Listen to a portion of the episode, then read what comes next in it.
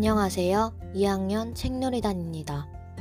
서혜진 시인의 너에게를 청취자분들께 들려드리도록 하겠습니다. 내려놓으면 된다.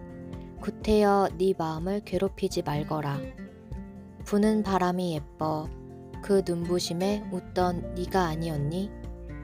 받아들이면 된다. 지는 해를 깨우려 노력하지 말거라. 너는 달빛에 더 아름답다. 여러분, 가끔은 포기가 정답일 때도 있다는 것을 알고 계신가요? 무언가를 아무리 죽을 힘을 다해서 노력해도 되지 않고 나를 서서히 망친다는 느낌이 들면 포기가 정답일 수 있습니다. 혹시 모르죠. 포기가 새로운 시작이 될지.